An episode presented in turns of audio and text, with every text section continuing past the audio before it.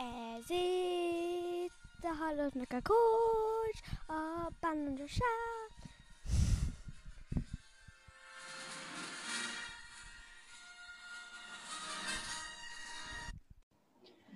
Bán András, közgazdász, tanácsadó, podcaster, halottnak a coach, munkahelyi boldogulás szakértője. Előadásokban azokra a tényezőkre hívja fel a figyelmet, amelyek véleménye szerint a kiégést okozzák. Káros trendekről és a vállalat alapítók, vezetők felelősségéről is szó lesz. A vállalkozások szerepe a kiégésben című előadásban. Stockholmot kapcsoljuk. Üdvözlöm a hallgatókat, sziasztok! Ez egy külön kiadás, amiben hamarosan megosztom a március elején rendezett Start It Up rendezvényen tartott előadásomat, aminek a témája valahol a mentális egészség és az üzleti élet, illetve a biznisz alapítás határmesdjéjén van, de előtte mesélnék egy picit arról, hogy mi volt ennek az egész meghívásnak a háttere. Januárban a 444.hu-n megjelent eh, Horváth Bencének az a írása, ami a kiégés társadalmi felelősségeit firtatta, és azt mondta, hogy az egész Y generáció kiégésre van ítélve. Amikor ezt a cikket olvastam, és láttam, hogy mennyire érdekel ez titeket, halottnak a kócs hallgatókat, milyen sokan megosztottátok velem, illetve a zárt Facebook csoportban is ezt az, ezt az írást, akkor valahogy elkapott egy vadász ösztön. Általában előre tervezem az adásmenetet, de itt elkapott az az ösztön, hogy nekem ezt minél hamarabb meg kell csinálnom ezt a témát podcastben, és valahogy meg kell hívnom a Horváth Bencét az adásba. Ami egyébként sikerült is, nagyon hirtelen jöttek egymás után az események, a lényeg az, hogy néhány nappal a cikk megjelenése után, január 20-án már ki is jött a 62. epizód, Y a kiégett generáció, itt a halottnak a kócson, ahol a Bencével gyakorlatilag földolgoztuk az írásának a tartalmát. Azt azért tudnotok kell, hogy nekem ez nagyon-nagyon stresszes időszak volt, iszonyat rövid határidőkre kellett dolgozni, nyomulni kellett, a 444 is látta, hogy mennyire népszerű volt ez az írás, ezért ők is készítettek egy podcast adást ezzel, és nekem valami miatt, hogy is mondjam, ilyen presztis kérdést csináltam abból, hogy én hamarabb földolgozzam a 444 témáját podcastben, mint ők, ami sikerült is, de, de tényleg eléggé kistresszeltem magam, meg kimerültem ebben az egy-két hetes őrületben, ami, ami akkor volt. És amikor lement ez a hullám, akkor én próbáltam reflektálni, és azon gondolkozni, hogy megérte ez a kapkodás, megérte ez a nyomulás, van ennek bármi értelme? Nem tudtam rá a választ, de aztán szép lassan sikerült kipihennem magam, és elkezdett beírni a munkámnak a gyümölcse. Az egyik az az, hogy a 62. epizód ugyan még mindig viszonylag friss, de már így is az egyik leghallgatottabb halottnak a coach epizód lett. A másikon láttam, hogy nagyon sok új hallgatót hozott, akik ilyenkor csatlakoznak az árt Facebook csoporthoz, elkezdik előről hallgatni az adásokat, és nekem ez a legnagyobb nyereség mindig. Aztán egy szép napon az történt, hogy meghívást kaptam a Start It Up rendezvényére, ahol a téma a kiégés fiatalon volt. Ugye majd ennek az előadását hallod mindjárt. A sztár vendég, vagy a headliner, szép magyarul mondva, természetesen Bence volt, de ugye engem is meghívtak a, köz, a közös podcast beszélgetésünknek köszönhetően. Nekem egyébként évek óta már célom, hogy nyilvánosan beszéljek a mentális egészség, a biznisz, a munkavilágának kapcsolatáról. És engem ugye ez motivált a podcast elindításakor is, de nekem nagyon erős vízióm az, hogy én egy ilyen beszélő fej vagyok, és, és sok helyen sok embernek szeretnék erről beszélni. Szeretném felhívni a figyelmet erre a jelenségre, illetve szeretnék aktív részt vállalni abban, hogy egy jó irányba elinduljon valami változás. Úgyhogy a podcast után nekem mind, mindig is benne volt a fejemben ez, hogy a következő lépcső az az, hogy előadóként lépek fel olyan rendezvényeken, mint ez a startupos is volt, ahol lehetőséget kapok arra, hogy tényleg párbeszédet indítsak a kulcs szereplőkkel, akik vállalatvezetők, vállalatalapítók, vagy bármilyen módon van hatásuk arra, hogy hogyan néz ki a munkavilága. Most ugye ebben az esetben ezek a, ez a csoport a startuperek voltak, vállalkozók, és nagyon örültem, hogy tudtam velük találkozni, nagyon hálás voltam a meghívásnak. Egyébként érdekes, hogy ez egy olyan vállalkozók köre, akik már évek óta rendszeresen találkoznak ezen a rendezvényen, ami minden hónap első szerdáján kerül megrendezésre, de hogy az évek alatt még egyetlen egy olyan téma se volt, ami ennyi résztvevőt vonzott volna, mint ez a mostani kiégéssel kapcsolatos.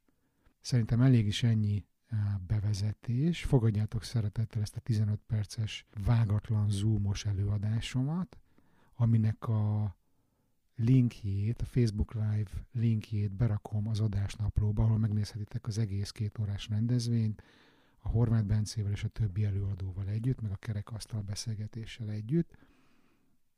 Az én 15 Minutes of Fame az a vállalkozások szerepe a kiégésben, és mielőtt kezdünk, még annyit szeretnék mondani, hogy ha szívesen meghívnál engem egy rendezvényre hasonló beszédet tartani, vagy beszélgetni a témáról, akkor én ennek nagyon örülök, és keres meg kérlek a halottnak a coach.blog per contact, ugye kontakt oldalon, és írjál nekem. Köszönöm.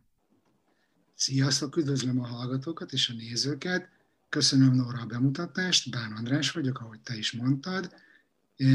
2012 óta élek a családommal Stockholmban, és én azt hiszem, hogy kilógok a generáció alapján itt a, a sorból, mert én X generációs vagyok, 75-ben születtem, de abszolút érintettnek érzem magam a kiégés témakörben, mondhatnám azt is, hogy tapasztalati szakértő vagyok.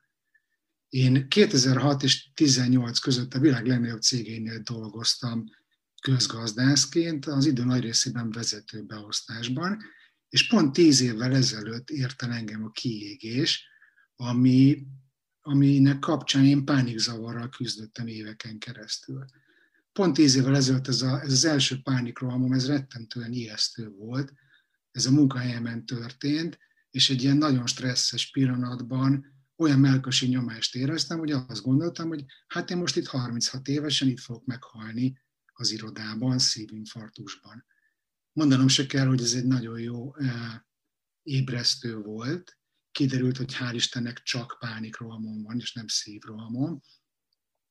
De hogy nekem ezután az érdeklődésem középpontjában a munkai boldogulás, az önismeret, a vezetéselmélet, a pszichológia került, és, és nagyon érdekes volt megtapasztalni a saját bőrömön, hogy mennyire tabu téma a mentális egészség, vagy annak a hiánya a mai teljesítményorientált világban. Én bennem nagyon erős hivatástudat arra, hogy, hogy ezt én megváltoztassam. Három évvel ezelőtt, majdnem másfél évtized után ott hagytam a pénzügy világát, és úgy éreztem, hogy minden összeállt ahhoz, hogy a saját tapasztalataimra támaszkodva elkezdjek másoknak is segíteni, és akkor alapítottam meg a Halottnak a Coach podcastet, 2018 végén indult, ami kifejezetten a kiégéssel, a mentális egészséggel, a munkai kihívásokkal foglalkozik. És az egyik ad, e, első adások egyikében pont egy vállalkozó ismerősöm szavai, azok teljesen beégtek, és ezt most itt elmondom nektek is. Egyébként lehet, hogy ismeritek is az ő nagyon sikeres vállalkozását, hogyha Magyarországon éltek, és voltatok már játszótéren, akkor biztos tudjátok, hogy mi az a tanuló bicikli. Most Áron barátom, aki ezt a sikeres vállalkozást egyedül alapította és futtatja, ő azt mondta, hogy háromféle ember van a Földön, aki már kiégett, aki épp most ki van égve, és aki ki fog égni. Ugye ez egy kicsit így erős, meg picit vicces is, de, de érdekes azért ez a fajta figyelmeztetés. Aztán ugye januárban a Horváth Bence cikk eh, tényleg nagyon eh, nagyot ment, és a, az én hallgatóim között is, is rettentő népszerű volt. Ugye ez a téma nagyon összecseng az én podcastem témájával, úgyhogy nagyon hálás voltam Bencének, hogy, hogy annó elfogadta a meghívásom, és beszélgettünk erről a cikkről már a, a Halottnak a Coach podcastben is. Ugye ott főleg az volt a téma, hogy nem a személyes felelősséget kell feltétlenül vizsgálni, hanem a társadalmi felelősséget. És egyébként, amikor nekem volt ez a nehéz időszakom, amikor elmentem terápiába, akkor engem is ez foglalkoztatott a legjobb, legjobban, hogy most velem van a baj, vagy a környezetemmel. És nyilván először magunkon kell dolgozni, de eljutottam aztán arra a pontra, amikor felismertem, hogy igenis nagyon sok baj van a környezetünkkel, és nagyon sokszor egy nem normális környezetben az a pánikreakció vagy a kiégés az egy teljesen normális és egészséges reakció egy, egy egészségtelen környezetre.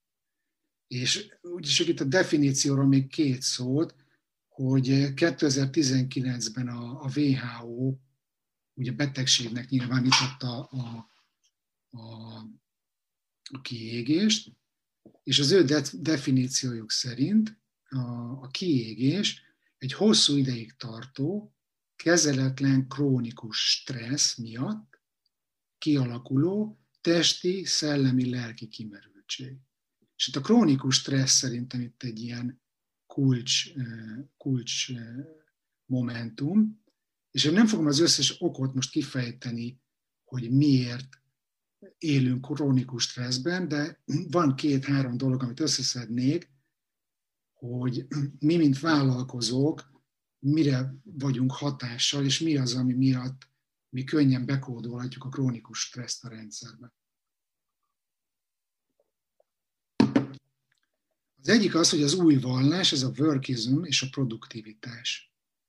És itt van ugye Elon Musk például korunk hőse, aki két évvel ezelőtt a Business Insidernek elmesélte, hogy hogyan néz ki egy napja. És hát én teljesen elborzadtam, mert az van, hogy Elon Musknak két teljes munkahelye van, két különböző városban. A SpaceX Los Angelesben, ahol minimum két napot tölt egy héten, a Tesla pedig Fremontban, ott heti három napot melózik. Elmondása szerint mindkét helyen megvan a heti 40-40 óra, ami már nekem önmagában elég betegnek hangzik. Én, én nem hiszem el, hogy hosszú távon ennyit lehet hatékonyan dolgozni. Ja, és majdnem elfelejtettem, hogy hetente legalább fél napot betol még egy non-profitba, hiszen ideje, mint a tenger. Elon Musk azt mondja, hogy ő hat óránál nem alszik többet, reggelizni nem szokott. Az ebédjét öt perc alatt elpusztítja, általában egy meeting közben. A hatékonyság szempontjából ez tényleg hasznos lehet, de az mondjuk, az mondjuk lehet, hogy, hogy tényleg jó, hogy nem veszi fel a telefont, és titkos az e-mail címe.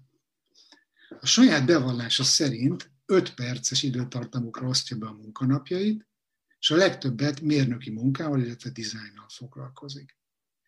Majd amikor beszélgetni fogunk a kerekasztalba vagy a, vagy a breakout roomba, azért van egy kérdésem hozzátok, mégpedig az, hogy szerintetek hogyan lehet 5 perces szakaszokban elmélyülni bármilyen feladatban?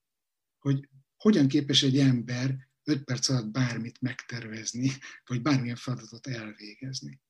És a kedvenc részt, ezt a végére hagytam, öt darab fia van Elon Musknak, akikkel a hétvégén szokott együtt lenni.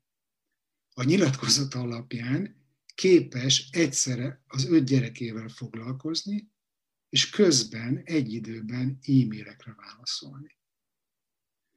Hát lehet, hogy ő a világ leggazdagabb embere most, de én nem szívesen lennék a fia például. És van egy kedvenc mondásom, az angolul így hangzik, downtime is not a bug, it's a feature. Hogy mi nekünk embereknek nem az a dolgunk, hogy olyan hatékonyak legyünk, mint egy gép, vagy egy algoritmus, nekünk igenis szükségünk van arra, hogy néha megpihenjünk. És hogy te vállalkozóként ne essél bele annak a, a, abba a csapdába, hogy te is workaholikká válsz. Hogy nem lehet folyamatosan 200%-ot nyújtani.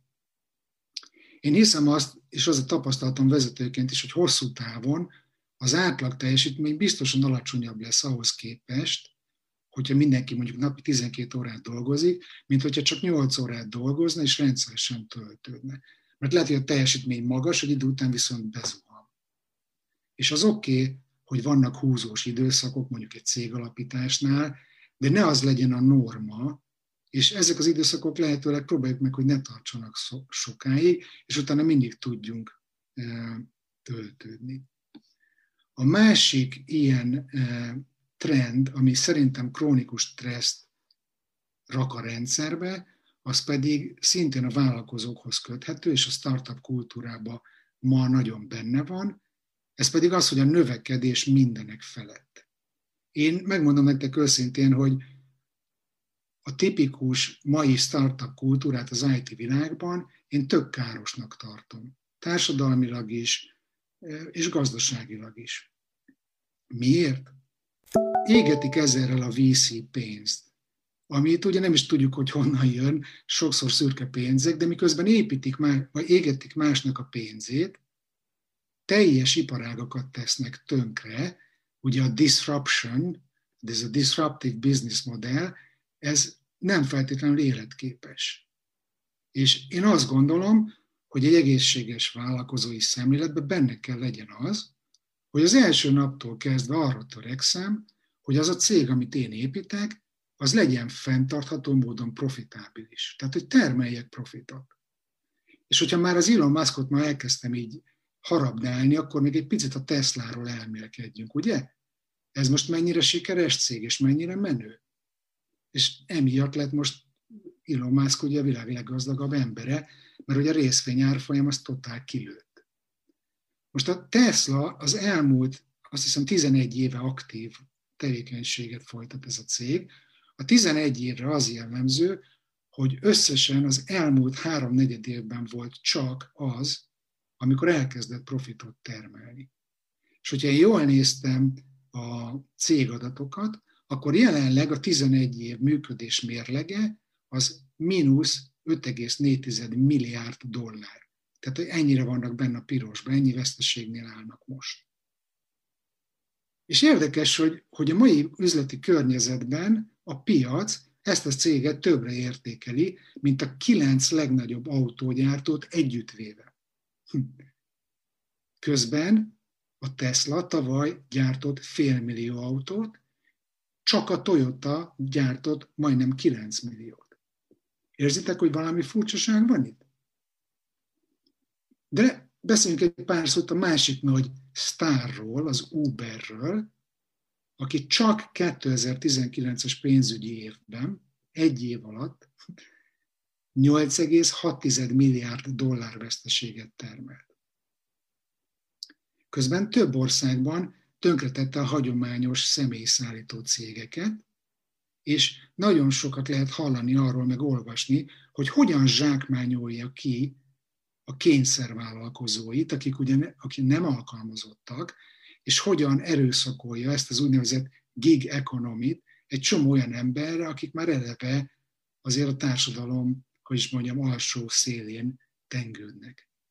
Hogy rendkívül káros példák ezek szerintem, amik, amik nagyon jól bemutatják, hogy, hogy a közvélekedés szerint mit jelent ma a siker egy startup számára.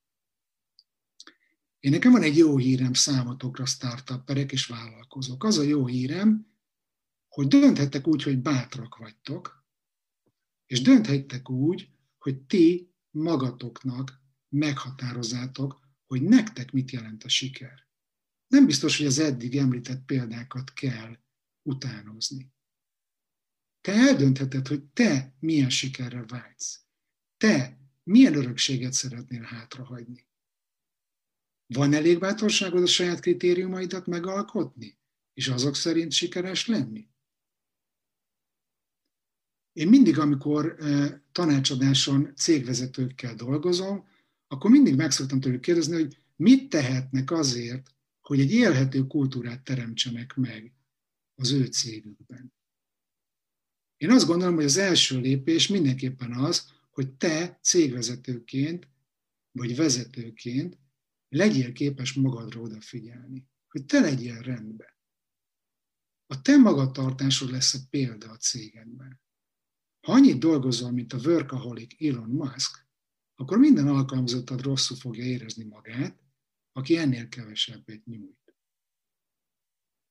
Én az, arra bátorítok mindenkit, hogy teremtsen egy olyan terméket, vagy szolgáltatást, amitől jobb lesz a világ. És tudom, hogy ez most ilyen cheesynek hangzik, nem kell mindenkinek a rákot meggyógyítania, vagy autót küldeni a Marsra rakétával. Elég, hogyha egy valós problémára tudsz megoldást nyújtani, amitől nem csak a vásárlóidnak, hanem az alkalmazottaidnak is jobb lesz, mert tudják, hogy egy olyan cégben dolgoznak, ami valami értelmes dolgot tesz a világban. Mit tehetsz még?